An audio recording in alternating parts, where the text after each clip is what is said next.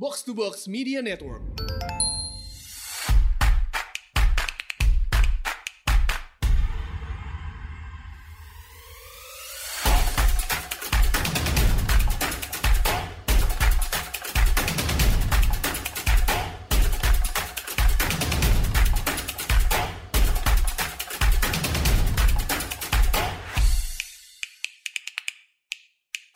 Selamat datang di Asumsi Bersuara, dan kali ini kita kedatangan Mas Yose Rizal Damuri, uh, Kepala Departemen Ekonomi di C S I S ya.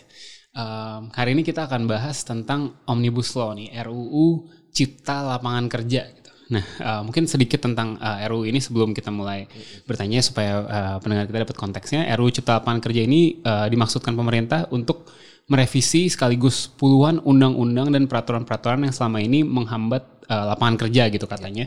Ini ditujukan memangkas, menyederhanakan, melaraskan uh, peraturan-peraturan yang timpang tindih, dan uh, ini ada sebelas klaster sekaligus. Mungkin saya bacain singkat aja. Um, penyederhanaan perizinan, persyaratan investasi, ketenaga kerjaan, kemudahan pemberdayaan perlindungan U M K M, kemudahan berusaha, dukungan riset, macam-macam sih, administrasi pemerintahan, pengenaan sanksi, tentang lahan, investasi, dan kawasan ekonomi. Pokoknya macam-macam nih. Tapi pertama-tama nih uh, Mas Yose, saya ya. mau nanya dulu sih sebenarnya terkait uh, apa namesake-nya R U U ini lah ya, penciptaan lapangan kerja gitu. Seberapa sih urgensinya gitu untuk untuk kita bikin satu undang-undang sapu jagat memangkas puluhan U U yang ada gitu. Iya, uh, kalau kita lihat uh, urgensinya, saya pikir memang ini uh, cukup tepat waktu juga. Karena bukan apa-apa, karena memang kita membutuhkan penciptaan lapangan kerja yang lebih baik, hmm. ya. penciptaan lapang, lapangan kerja yang lebih berkualitas. Mungkin kalau kita lihat statistik, jumlah uh, angka pengangguran di Indonesia yang terbuka itu sifatnya nggak terlalu besar-besar amat, yeah. ya. Uh, tetapi kita harus perhatikan juga bahwa tujuh puluh persen dari Uh, angkatan kerja kita itu bekerja di sektor informal. Hmm. Sorry, bukan tujuh puluh persen, enam puluh persen. Yeah. Ada sekitar tujuh puluh lima juta orang. Hmm. Ya, uh, enam puluh persen. Hanya empat puluh persen yang be- bisa dikategorikan bekerja di sektor formal. Dan itu pun juga kita harus lihat lagi apakah memang mereka bekerja secara penuh waktu uh, dengan dengan uh, penghasilan yang cukup, atau uh, uh, memang bekerja di sektor formal tetapi tidak bekerja dengan baik yang hmm. memberikan uh, remunerasi yang cukup. Hmm. Jadi di sini memang tujuannya mungkin bagi pemerintah adalah bagaimana menciptakan lapangan kerja yang berkualitas. Dan itu sebenarnya sudah menjadi persoalan yang sangat-sangat panjang di Indonesia ini. Hmm. Kita punya uh, angka enam puluh persen di sektor informal itu itu sudah lama sekali. Yeah. Uh, sudah dan sudah mengakar gitu yeah, ya persoalannya. Yeah. Terkait enam puluh persen di sektor informal itu mungkin uh, pendengar kita bisa di bisa biar tahu juga. Maksudnya yang disebut sektor informal itu apa? Maksudnya pertanian, nelayan itu sektor informal kah, atau yang dimaksud sektor formal apakah dia harus kerja di pabrik, di buruh? Jadi eh, yang kita harus eh, kita yeah. eh, harus kita mungkin bisa lihat kategorisasinya ya. Kalau di eh, statistik kita ada yang eh, sifatnya bekerja sendiri. Yeah. Bekerja sendiri itu juga ada yang dipisahkan antara bekerja sendiri dengan mempekerjakan orang yeah. lain. Itu artinya berusaha gitu ya, pengusaha, yeah. atau bekerja sendiri memang benar-benar sendiri. Yeah. Dan ini eh, bisa dikategorikan sebagai sektor informal. Yeah. Jadi misalkan kalau Uh, petani misalkan memang mungkin bisa dikategorikan sebagai sektor informal juga, uh, walaupun mungkin kita bisa lihat lagi bagaimana pendapatannya kan, tetapi uh, kita bisa lihat bagaimana orang-orang yang misalnya menjual kopi di pinggir yeah. jalan. Yeah, nah yeah. ini pasti asongan, sektor informal, informal. Oh, ya, okay. asongan. Nah itu sektor okay. informal semua. Mungkin Ber- mereka bekerja mendapatkan uang, yeah. tetapi tidak memper- mempunyai berbagai kelengkapan seperti para pekerja yeah. lainnya. Berarti yang diharapkan pemerintah adalah uh, terciptanya lapangan-lapangan kerja formal agar supaya mereka-mereka ini bisa berpindah gitu. Di, uh, betul, masuk. Pindah dari sektor informal ke sektor formal. Oke. Okay. Ya walaupun ada cara yang lainnya juga sih, dan yeah. sekarang ini dengan teknologi ya, sektor informal ini juga makin lama makin bisa memberikan memberikan uh, penghasilan yang cukup baik ya ke kehidupan yang lebih berkualitas yeah, yeah. gitu ya, transportasi online yeah, yeah. sebagai contoh. Itu juga tinggi sekali pendapatannya, tetapi tetap saja kelihatannya se sektor formal yang hanya empat puluh persen ini terlalu kecil. Yeah. Mungkin kita bisa lebih besarkan lagi. Oke, oke. Okay, okay. Salah satu kritik terhadap uh, R U U Omnibusnya ini, sebelum kita masuk ke pasal-pasalnya, tapi salah satu kritik uh, terhadap uh, R U U ini secara keseluruhan ini datang dari uh, Mas Faisal Basri ini, dulu juga pernah datang ke Asumsi Bersuara. Uh, katanya ini salah diagnosis gitu, kalau dikatakan mau meningkatkan investasi, pertumbuhan investasi kita masih baik, kita masih di atas pertumbuhan P D B, di, di atas negara apa kalau dibandingkan P D B di, di atas negara-negara tetangga.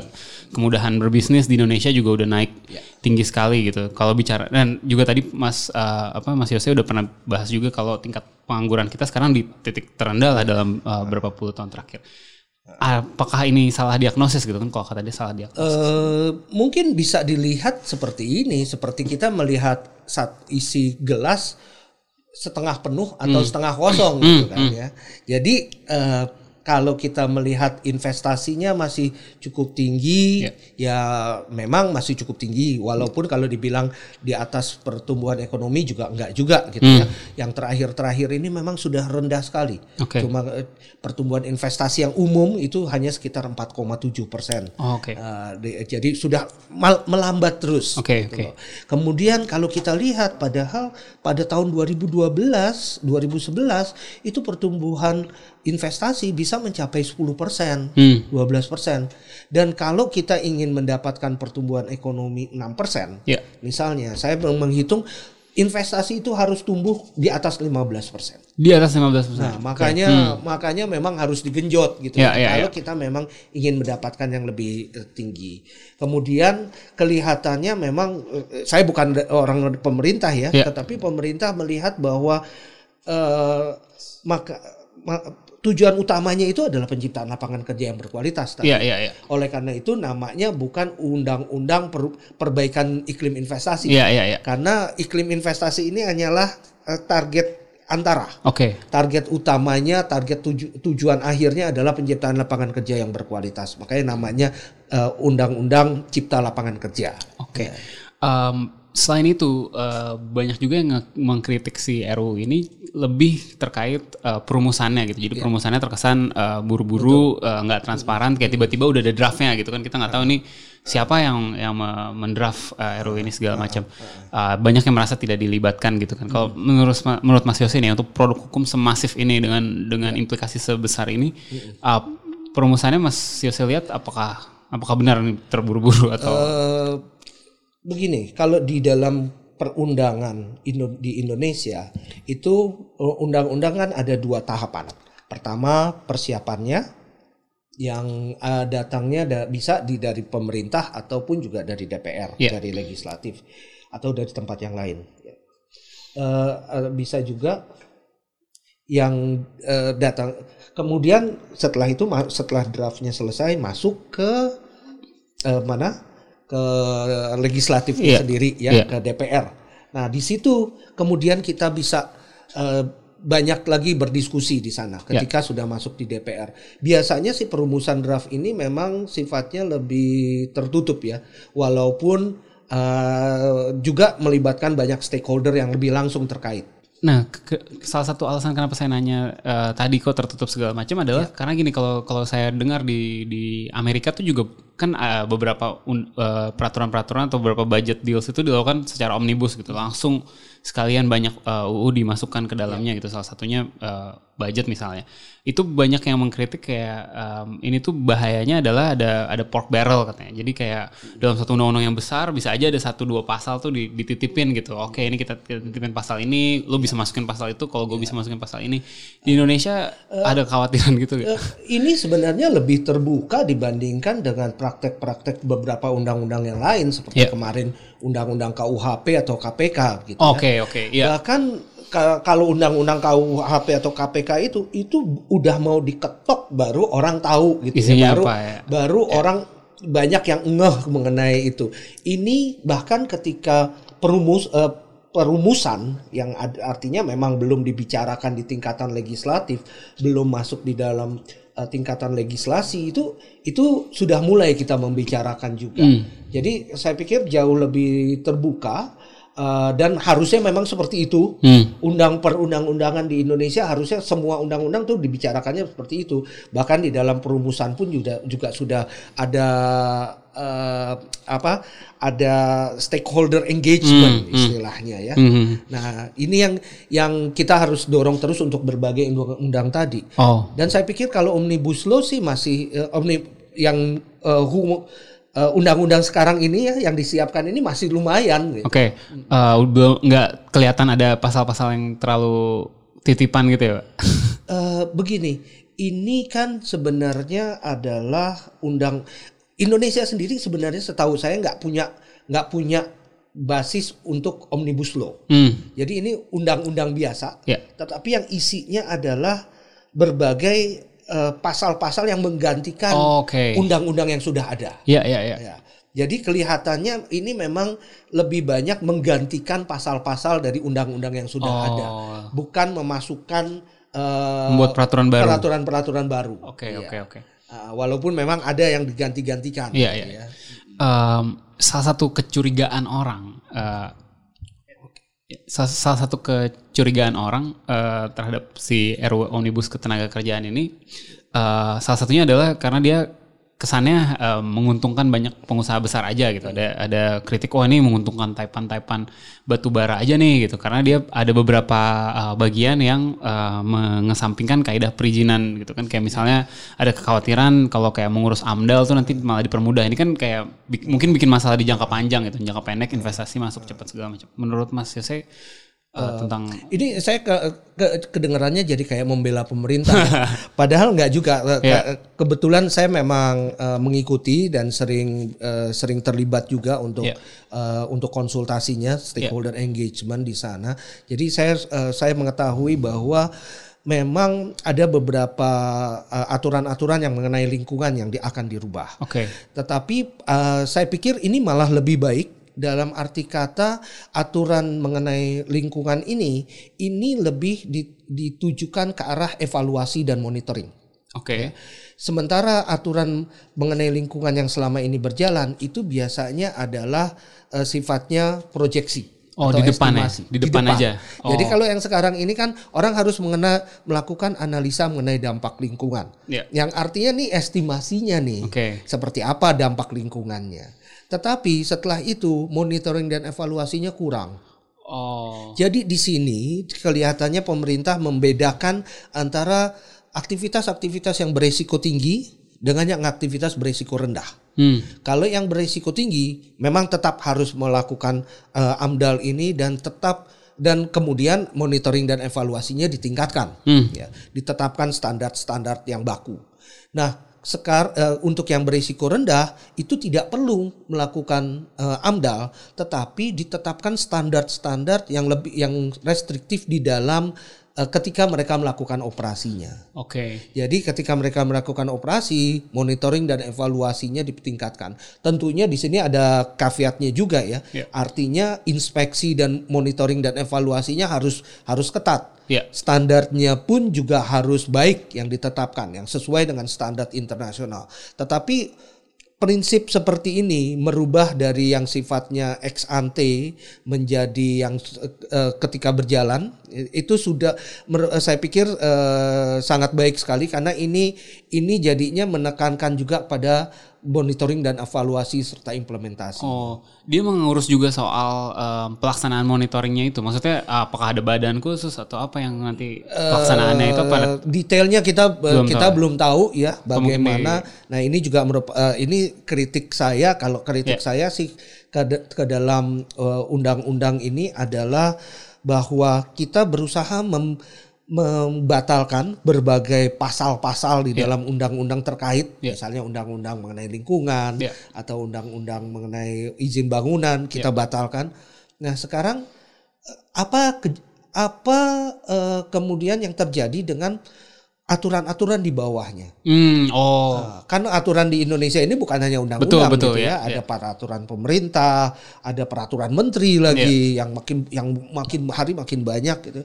Kemudian kalau memang undang-undangnya dibatalkan, apa yang terjadi dengan peraturan menterinya? Mm. Apakah dibatalkan langsung atau enggak? Mm. Nah, ini yang kayaknya belum jelas. jelas gitu loh. Dan kalau memang sudah akan dibatal, akan otomatis dibatalkan, penggantinya apa? Hmm. Nah, seperti tadi misalnya untuk monitoring dan evaluasi, apakah kemudian akan ada badan khusus atau ya uh, uh, tetap aja dari Sudin ya, suku, oh. suku dinas lingkungan kalau di daerah atau juga dari K L H gitu ya, Kementerian Lingkungan Hidup. Nah, hal-hal seperti ini yang mungkin perlu dilihat juga nih secara detail. Uh, bagaimana treatment, bagaimana perlakuan terhadap aturan-aturan yang ada di bawah. Iya, karena biasanya ya udah D P R bikin peraturan, ntar kita pikir nanti lah itu iya, uh, turunannya turunan, P P, yang apa ya segala. Ah, ah, ah. Oke, mungkin kita bisa uh, ke poin yang yang banyak sekali menjadi perdebatan nih, yang tentang Boleh. tentang uh, apa um, isi-isi penting dari R U U Omnibus ini. Ada juga tentang persyaratan investasi kan. Jadi ya. katanya R U U ini menetapkan beberapa priority list uh, dan mengurangi cakupan bidang usaha yang tertutup. Uh, ini kan kita sering dengar kalau salah satu hambatan uh, hmm. F D I apa uh, penanaman modal asing langsung uh, F D I ke Indonesia itu karena kita punya de, uh, daftar negatif investasi panjang gitu mas, yeah. kayak industri ini nggak boleh, industri ini harus berapa yeah. kepemilikan lokal segala macam. Uh, terkait terkait ini um, gimana menurut Mas Yose yang, yang coba apakah ini coba diandu oleh uh, R U U Omnibus hmm. ini atau itu hal yang berbeda? Uh. Kalau saya melihat bahwa negat, daftar negatif investasi itu adalah satu hal yang patut diapresiasi ya, hmm. nah, karena apa? Karena kita tahu sektor-sektor mana yang tidak boleh dimasuki, hmm. bukan sektor-sektor mana yang boleh dimasuki. Hmm. Kita kan bisa pu- punya positive list, punya yeah, yeah. punya negative list. Yeah. Kalau negative list artinya ini aja udah yang memang nggak uh, boleh dimasuki, hmm. yang lain-lain bebas. Oh, oke, okay. ya, ya. Seharusnya filosofinya kan seperti itu. Ya, ya. Ya, dan ini uh, sudah uh, di sejak tahun dua ribu tujuh ya. kita mempunyai daftar negatif investasi tadi ya. Nah, tetapi permasalahannya sekarang ini, walaupun sudah ada daftar negatif investasi, itu pemahaman yang ada adalah sektor-sektor yang di luar daftar negatif investasi tidak otomatis diperbolehkan. Oh, nah, iya, iya, iya. Pemahamannya kayak gitu. Jadi uh, walaupun kita sudah punya daftar negatif ya, investasi, investasi yang nggak boleh dimasuki oleh investor asing, yeah. gitu ya. Tetapi sektor-sektor lain bukan otomatis terbuka. Hmm, padahal harusnya harusnya di kan luar D N I itu boleh gitu. Mm-mm. Nah, sekarang jadi kelihatannya dengan R U U ini ini diluruskan, hmm. diluruskan supaya daftar negatif ini menjadi benar-benar daftar negatif. Ya, negatif list. Artinya memang itu yang akan akan uh, berlaku. Berbagai karena apa? Karena daftar negatif permasalahannya selama ini kan karena daftar negatif investasi itu itu adalah peraturan pemerintah. Hmm.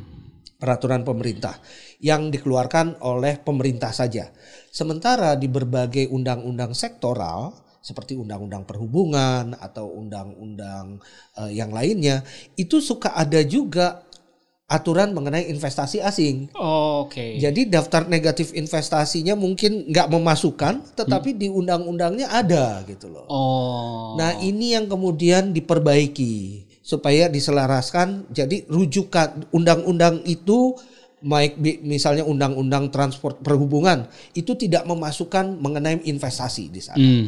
Undang-undang telekomunikasi tidak memasukkan mengenai investasi di sana. Oh, misalnya kayak jadi nggak gitu ya. Boleh lagi ada ada peraturan-peraturan turunan yang uh, menambahkan restriksi di atas iya. dari yang udah ditetapkan. Uh, jadi tidak ada peraturan-peraturan mengenai pembatasan hmm. investasi asing yeah. di dalam undang-undang. Oke. Okay. Semua akan diaturnya di dalam peraturan pemerintah mengenai daftar negatif investasi. I see. Oke. Okay, Sekarang okay. ini masih ada tuh, masih yeah, banyak yeah, yeah. di undang-undang sektor-sektor itu. Ya. Yeah. Uh, Tapi terkait uh, D N I-nya sendiri, uh, menurut Mas Yose apakah apakah terlalu terlalu restriktif, terlalu banyak atau atau nggak perlu disentuh dulu? Uh, kalau uh, menurut kayak sepengetahuan saya ya uh, di R U U ini tidak akan disentuh banget banget sih. Yeah. Jadi belum disentuh. Daftar negatifnya sendiri, daftarnya sendiri nggak ada. Yeah, yeah. Yang itu sepengetahuan saya uh, hanya meluruskan saja.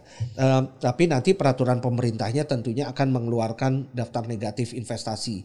Yang terakhir daftar negatif investasi itu adalah tahun dua ribu delapan belas kemarin. Hmm, hmm. Nah ini. Uh, memang setiap kali D N I ini keluar itu uh, agak kontroversial. Yeah. Walaupun kalau kita lihat sebenarnya dibandingkan dengan negara-negara lain ya, itu D N I kita cukup restriktif. Cukup restriktif justru. Ya, terlalu, terlalu terlalu restriktif terlalu, ya. Nah, ya. Terlalu restriktif. Dalam arti kata banyak sekali sektor-sektor usaha yang memang di, eh, ditutup atau tidak boleh dimasuki oleh F D I. Hmm. Saya ada data-datanya tapi sayangnya saya nggak saya nggak saya udah lupa yeah. gitu ya. Perbandingannya kita pernah melakukan perbandingan kalau di Indonesia berapa, kemudian di Thailand berapa, di Vietnam berapa, kita memang paling tinggi oh, restriksinya. Oke oh, oke, okay, okay. Nah, itu mungkin perlu di diatur berikutnya. Yeah. uh, nah kemudian, nah ini semua orang uh, ketika bahas R U U Omnibus Ketenagakerjaan ini. Um, Concern utamanya tentang ketenaga kerjaan itu sendiri, ya. Karena ada beberapa peraturan-peraturan uh, ketenaga kerjaan yang coba di, diubah gitu oleh si R U U Omnibus ini dan dan banyak orang yang jadi khawatir kan gitu. Uh, sampai bahkan R U U ini sampai disebut Cipta Lapangan Kerja cilaka gitu, uh, oleh orang-orang uh, dari serikat buruh juga. Uh, salah satu tentang pengupahan. Jadi katanya uh, di R U U ini ditetapkan upah minimum berlaku untuk pekerja baru yang bekerja kurang dari satu tahun. Uh, kemudian bisa juga diberlakukan model pengupahan berbasis jam kerja kan. Jadi bukan lagi se- sebulan berapa tapi uh, dia berapa jam di bulan ini misalnya. Uh, pekerja di atas satu tahun diatur berdasarkan struktur dan skala upah perusahaan. Kalau nggak tahu, kalau saya melihat ini agak rancu ya aplikasi di lapangannya juga gimana. Uh, kalau orang udah kerja tiga tahun dia harus dikasih upah minimalnya berapa segala macam. Kalau Mas Yose ada uh, tentang ini. Jadi kita harus mem- pertama mungkin harus mem- ber- mempunyai persepsi yang baru hmm. gitu ya uh, mengenai upah minimum ini. Yeah. Bu- Maksud saya persepsi yang baru ini bukan benar-benar sesuatu yang baru, yeah. tetapi sebenarnya meluruskan kepada filosofi asli dari yeah. uh, uh, upah minimum. Yeah. Das, pemahaman yang aslinya itu seperti apa? Pemahaman yang aslinya adalah upah minimum karena namanya minim, upah minimum gitu ya, minimum yeah. wage itu adalah batas bawah yeah. dari upah. Hmm. Upah itu sendiri sebenarnya nggak di, nggak ditentukan oleh upah minimum, betul, yeah. tetapi jadi upah-upah yang lainnya harusnya di atas dari upah minimum ini. Yeah. Ya, paling bawah itu adalah upah minimum. Yeah. Nah itu yang harusnya kejadian. Tetapi di Indonesia nggak seperti itu. Kalau kita lihat statistik uh, ketenaga kerjaan, upah minimum itu masih jauh di atas median dari upah yang diterima di, uh, di Indonesia. Itu upah... Median upah, median ini bukan average ya. Yeah. Median itu artinya lima puluh persen yeah. uh, itu yang menerima upah, itu hanya menerima upah kira-kira sekitar dua puluh sampai tiga puluh persen di bawah dari upah minimum. Jadi masih banyak sekali yang ada di bawah upah minimum, yang menerima di bawah upah minimum tersebut. Mm. Artinya yang nggak sehat praktek seperti itu.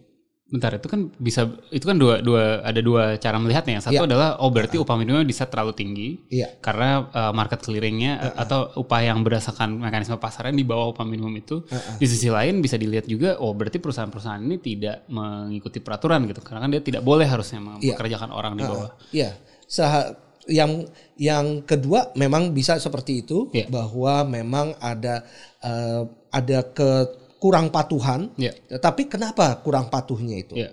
Kurang patuhnya ya karena market mekanisme, mekanisme pasarnya ternyata memberikan uh, kepada memberikan uh, upah yang lebih rendah hmm. dan masih banyak orang yang bersedia hmm. untuk menerima upah di bawah upah minimum. Hmm. Ya. Jadi di sini kita bisa lihat bahwa kalau upah minimumnya itu mungkin terlalu tinggi. Karena apa?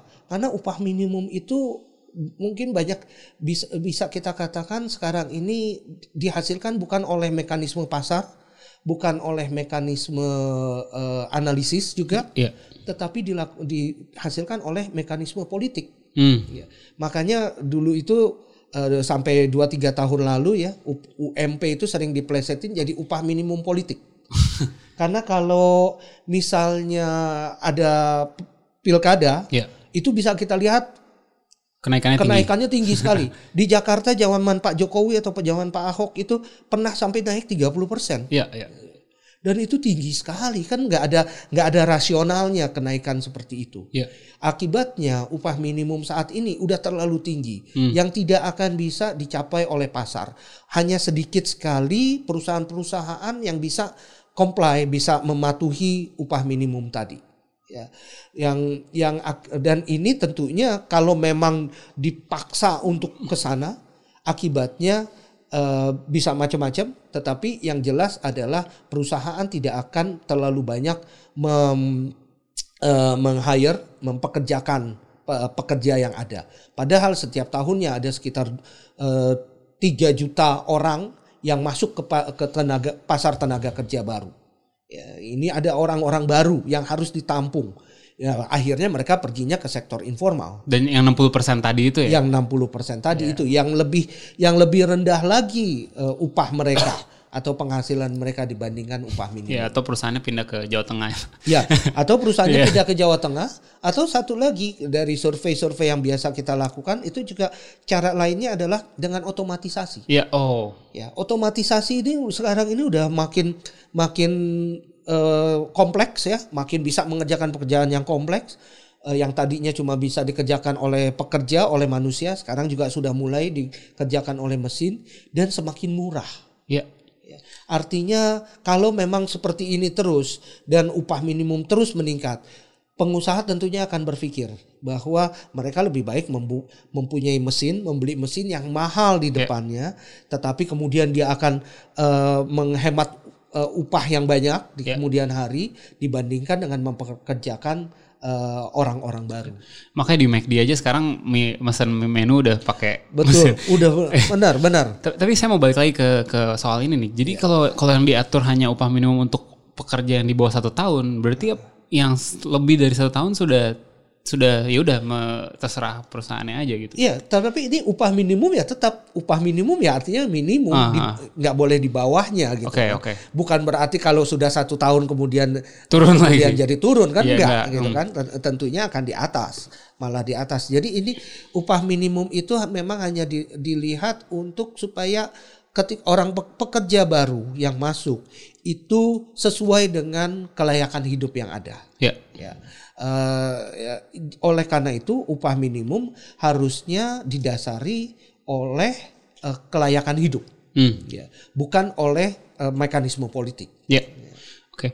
um, selain itu ten- masih tentang uh, ketenaga tentang isu-isu yeah. ketenaga kerjaan ya.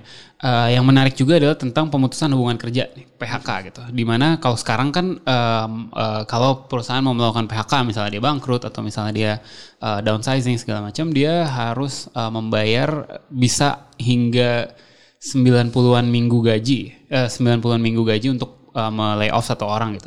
Nah di R U U Omnibus ini uh, mau dibuat yang namanya jaminan kehilangan pekerjaan. Jadi kayak model iuran, model asuransi. Dimana kalau kalau um, apa perusahaan melakukan P H K, nah si pesangonnya itu akan didapatkan melalui skema ini. Nah, model ini nih uh, kelihatannya cantik nih. Tapi menurut Mas Yose gimana maksudnya? Uh, kalau sebenarnya memang kita harus sudah mulai berpindah ke arah yang sifatnya sistem ya. Yeah. Jadi yang uh, mengenai masalah pengangguran ataupun pesangon itu tidak hanya dibebankan oleh kepada perusahaan. Yeah. Ya, tetapi dibebankan kepada sistem yang sifatnya sistem asuransi yeah. tentunya ya. Dan uh, ini juga kemudian bisa dibekali dengan berbagai uh, mekanisme-mekanisme lainnya seperti misalnya uh, retraining hmm. uh, ataupun juga reskilling yeah. gitu ya supaya mendapatkan uh, ke- penambahan uh, human capital yang baru yeah. ya, modal modal manusianya meningkat ketika misalnya sudah di P H K itu kemudian nggak lang kalau pun nggak bekerja, dia masih mendapatkan mendapatkan uh, aktivitas untuk menambah kemampuan mereka. Yeah. Nah, jadi itu harus sistemik sifatnya, yeah. nggak bisa hanya pesangon saja. Yeah. Oleh karena itu kelihatannya R U U ini juga mencoba meng- mengarah ke sana.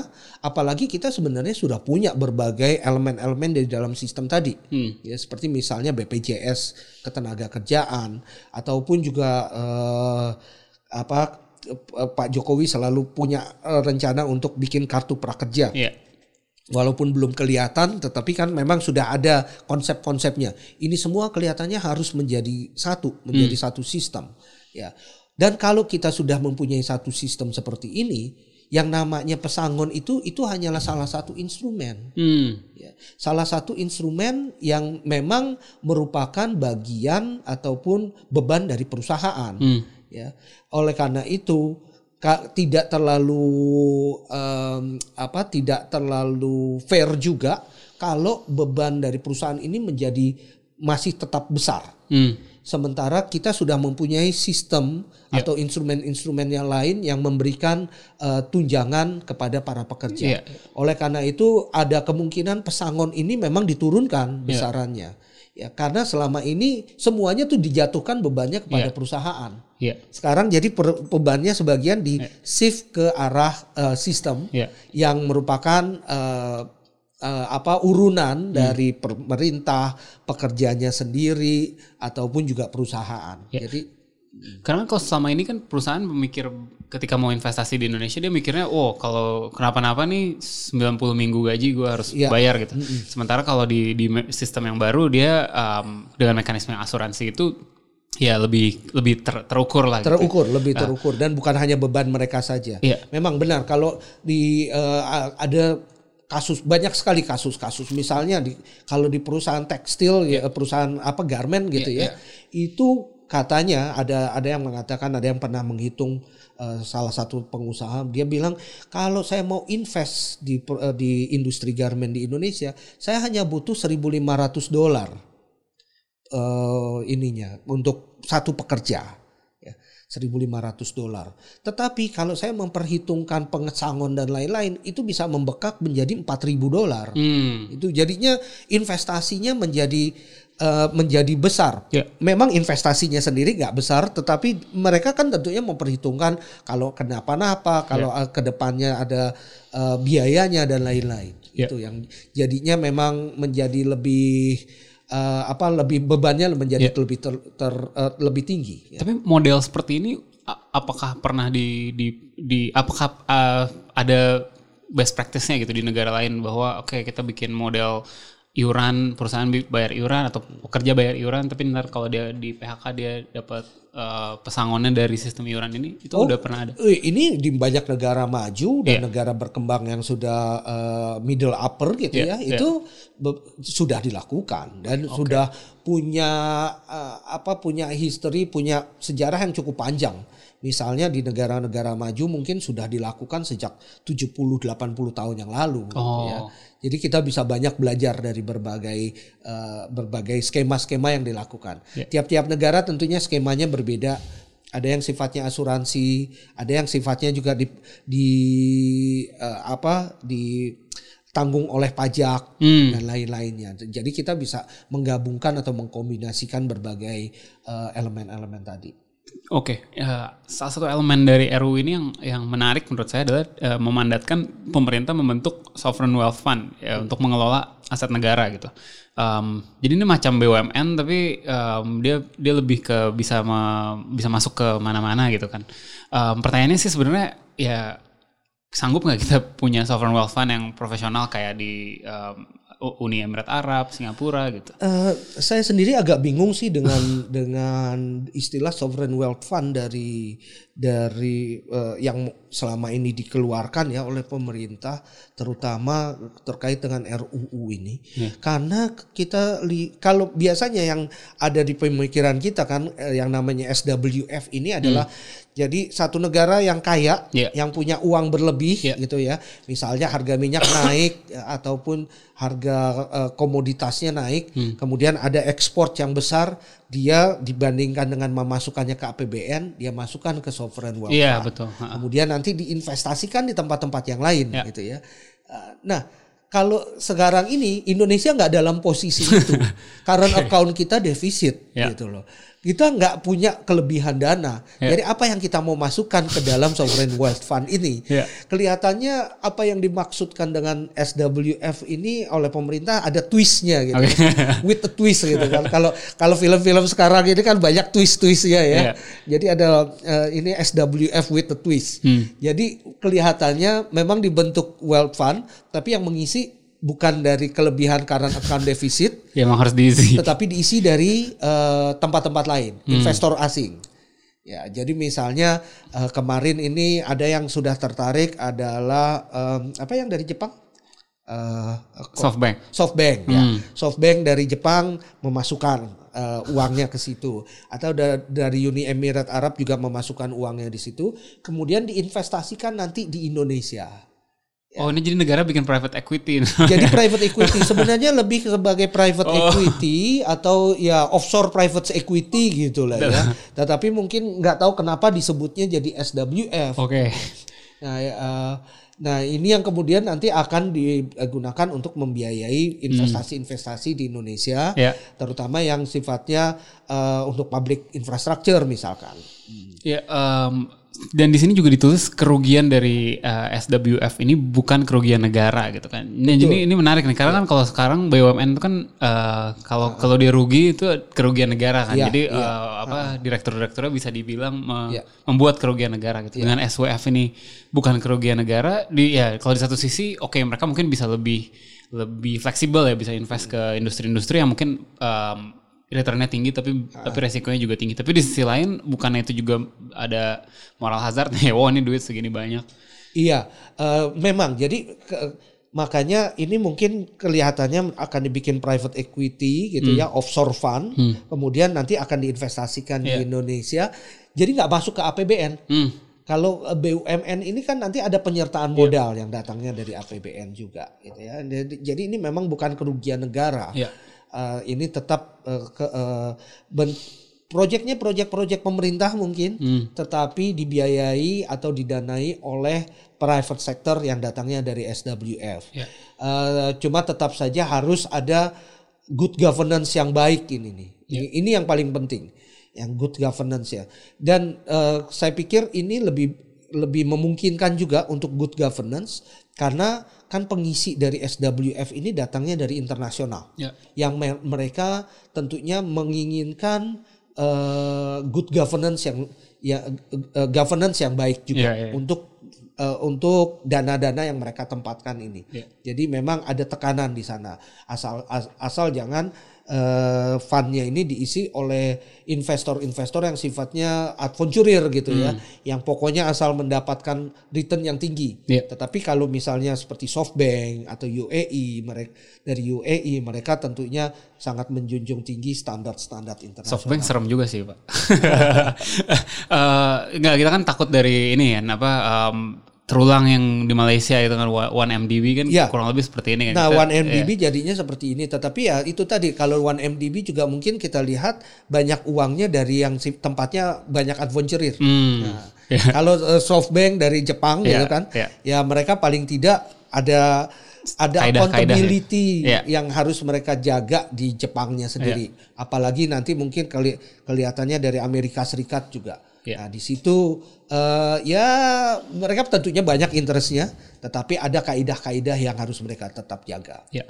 uh, Mas Yose, um, ini kan R U U Omnibus ini kan sapu jagat, ya. Dia bisa bisa mengurus segala hal. Uh, dan kalau dari yang Mas Yose lihat, ada nggak sih hal yang harusnya di Uh, yang harusnya kita uh, tackle, harusnya kita address, harusnya kita urus terkait penciptaan lapangan kerja atau atau penumbuhan investasi yang malah nggak nggak nggak dimasukkan nih di R U U Omnibus ini. Hmm. Uh, saya selalu melihatnya begini ya, kita nih berusaha melakukan berbagai deregulasi, melakukan reformasi uh, da- untuk meningkatkan daya saing, tetapi kita kehilangan satu prinsip utama dalam uh, reformasi tersebut, dalam perbaikan tadi. Uh, jadi kehilangan ruhnya gitu, hmm. ruh yang utamanya. Kita bicara untuk meningkatkan daya saing, itu nggak akan mungkin terjadi tanpa adanya persaingan yang sehat. Oke. Okay. Daya saing dengan persaingan ini asal katanya sama, yeah. itu bukan karena kebetulan, yeah. gitu ya. Uh, karena memang persaingan mendukung atau uh, membuat daya saing yang lebih baik. Yeah. Tanpa adanya persaingan yang sehat, daya saing itu tidak ter, tidak akan bisa ditingkatkan dengan ya, dengan cukup, dengan baik. Nah, kelihatannya di dalam berbagai paket-paket yang kita sudah jalankan, termasuk juga mungkin di R U U ini, itu ada kehilangan ruh di di situ gitu ya, ruh persaingannya itu.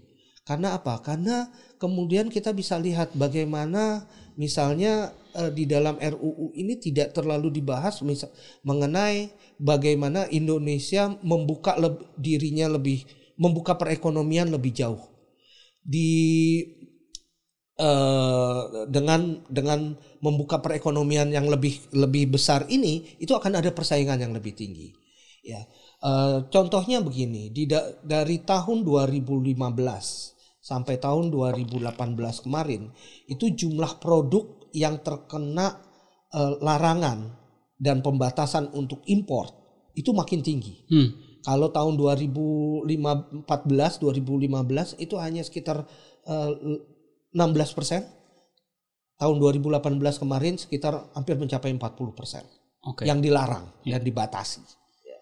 Begitu juga sekarang ini kita bisa lihat bagaimana eh, apa yang namanya eh, import ini makin makin banyak yang terkena bea masuk. Jadinya persaingan itu makin berkurang. Di sini yang kita eh, kita nggak bisa mengharapkan daya saing produk-produk Indonesia meningkat kalau nggak ada persaingan. Hmm. Uh, kemudian juga kita lihat bagaimana B U M N itu banyak mendapatkan privilege. Yeah. Ya.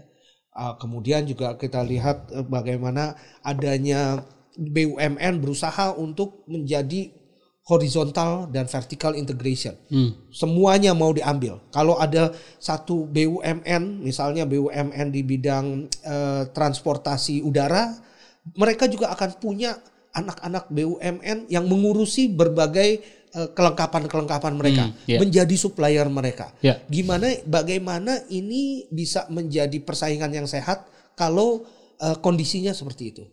Dan itu belum terlalu diperlihatkan oleh berbagai upaya-upaya reformasi, baik yang sudah dijalankan maupun yang belum dijalankan, yang hmm. akan dijalankan ini.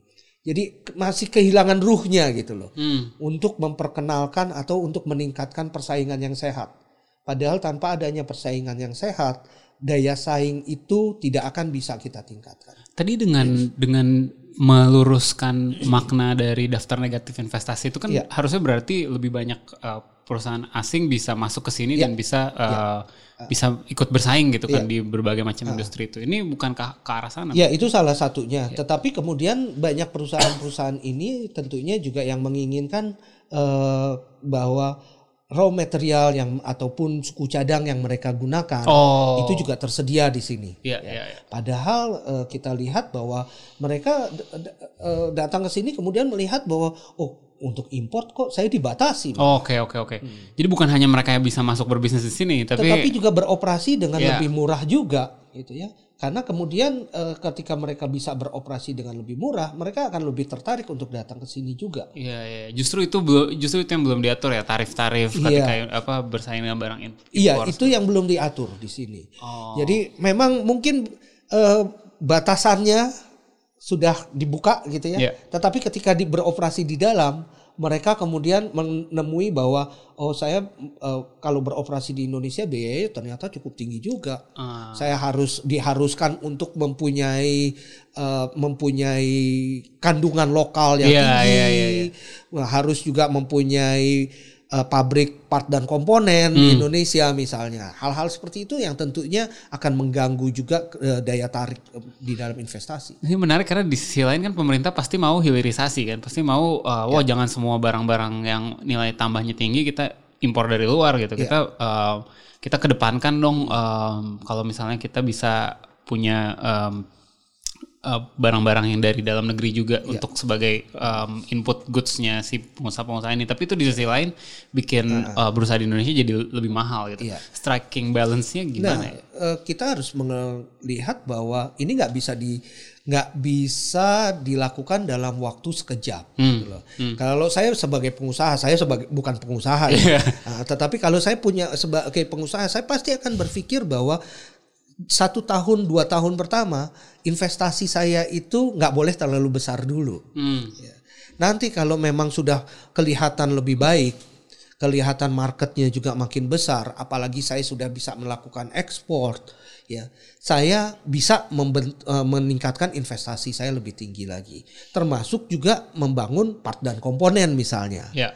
Membangun supply chain saya di Indonesia. Ya.